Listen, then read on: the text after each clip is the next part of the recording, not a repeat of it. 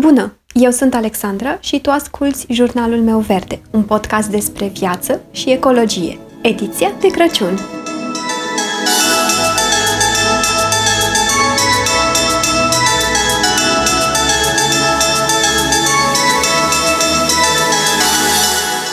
Așa cum poate știți deja, dacă ați ascultat episodul trecut, episodul cu numărul 18, Începând de astăzi vom avea parte de niște episoade mai speciale și dacă nu știți, o să vă spun repede despre ce este vorba. Începând de azi, timp de 24 de zile, voi posta în fiecare zi un episod despre viață și ecologie, care, cel puțin așa sper eu, să vă aducă atmosfera sărbătorilor mai aproape.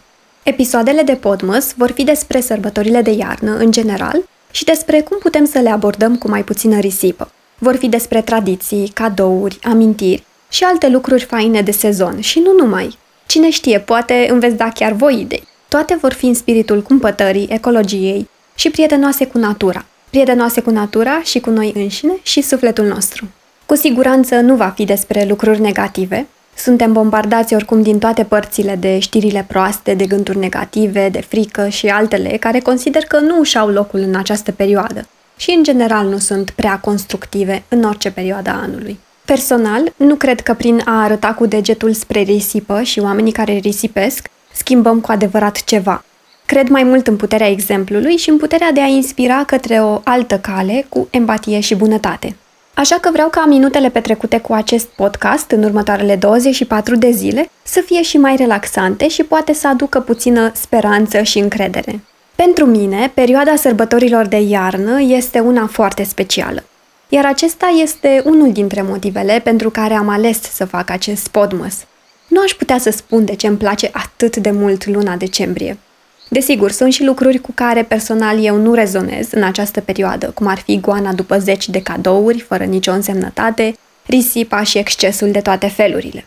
Însă luna decembrie este și despre alte lucruri despre care chiar merită să vorbim – Mă bucur că în perioada aceasta părem să căutăm să facem mai multe fapte bune decât de obicei, gândindu-ne și la alții, nu doar la noi. O explozie de fapte bune care ar trebui totuși să ne însoțească pe tot parcursul anului, nu doar de Crăciun.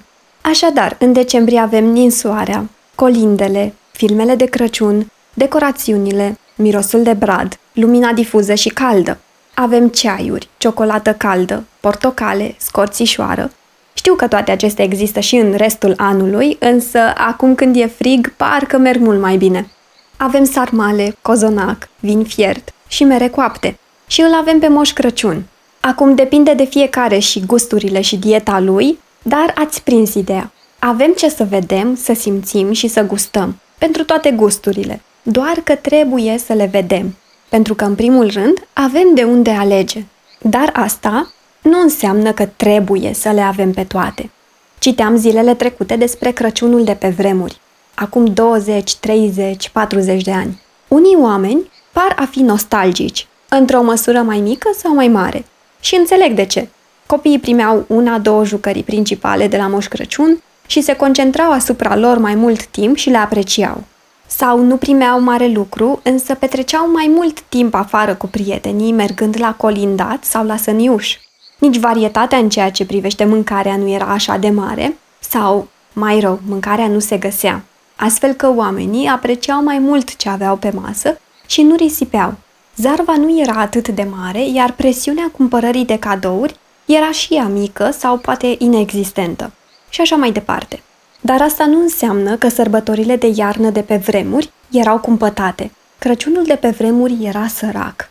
Sărac în cerere, ofertă și posibilități. Practic, pe vremuri, în majoritatea cazurilor, nu cumpărai pentru că nu găseai, nu aveai de unde sau nu aveai cu ce. Așa că oamenii se concentrau pe ce aveau și ce găseau și puneau poate mai mult suflet în activități care nu se concentrau în jurul cumpărării lucrurilor. Se concentrau pe a scrie o felicitare de Crăciun, de exemplu, pe a da un telefon celor dragi sau poate chiar a coase o roche sau a croșeta un fular. Însă, pe măsură ce societatea a evoluat într-o societate axată pe consum și lucrurile au început să fie din ce în ce mai accesibile, oamenii au început să salveze timp și să cumpere lucruri gata făcute. Nu știu cum sunteți voi și chiar mi-ar plăcea să-mi spuneți pe Instagram sau Facebook în comentarii Însă mie mi se pare că atunci când cineva face cu mâna lui, fie obiectul dăruit, fie ambalarea într-un anume fel, fie că scrie doar o felicitare sau o dedicație pe o carte, mi se pare că are mai multă însemnătate, pentru că simt că mi s-a dăruit din timpul său atât de valoros. Ce metodă mai bună de a arăta aprecierea față de cineva decât să arătăm că am investit timp, prin confecționare, ambalare sau chiar investind timp în căutarea unui obiect care nu este atât de accesibil, de exemplu. De asta eu cred că o soluție să reducem risipa ar fi să ne cunoaștem mai bine, atât pe noi cât și pe cei din jurul nostru. Să știm ce ne dorim sau ce își doresc cei din jurul nostru. Și să facem lucrurile pentru că așa simțim noi, nu pentru că așa trebuie. De exemplu, să nu întindem cea mai mare masă pentru că așa e tradiția. Să nu le gătim pe toate și să le mâncăm pe toate fix de Crăciun pentru că așa se face. Să nu cumpărăm cele mai noi obiecte doar ca să le arătăm pe Facebook că ne permitem, ci să facem toate aceste lucruri dacă așa simțim. Ce frumos ar fi să fim cât mai mulți care să începem să ne cunoaștem mai bine pe noi înșine și pe cei din jur și să începem să facem lucrurile pentru că așa simțim.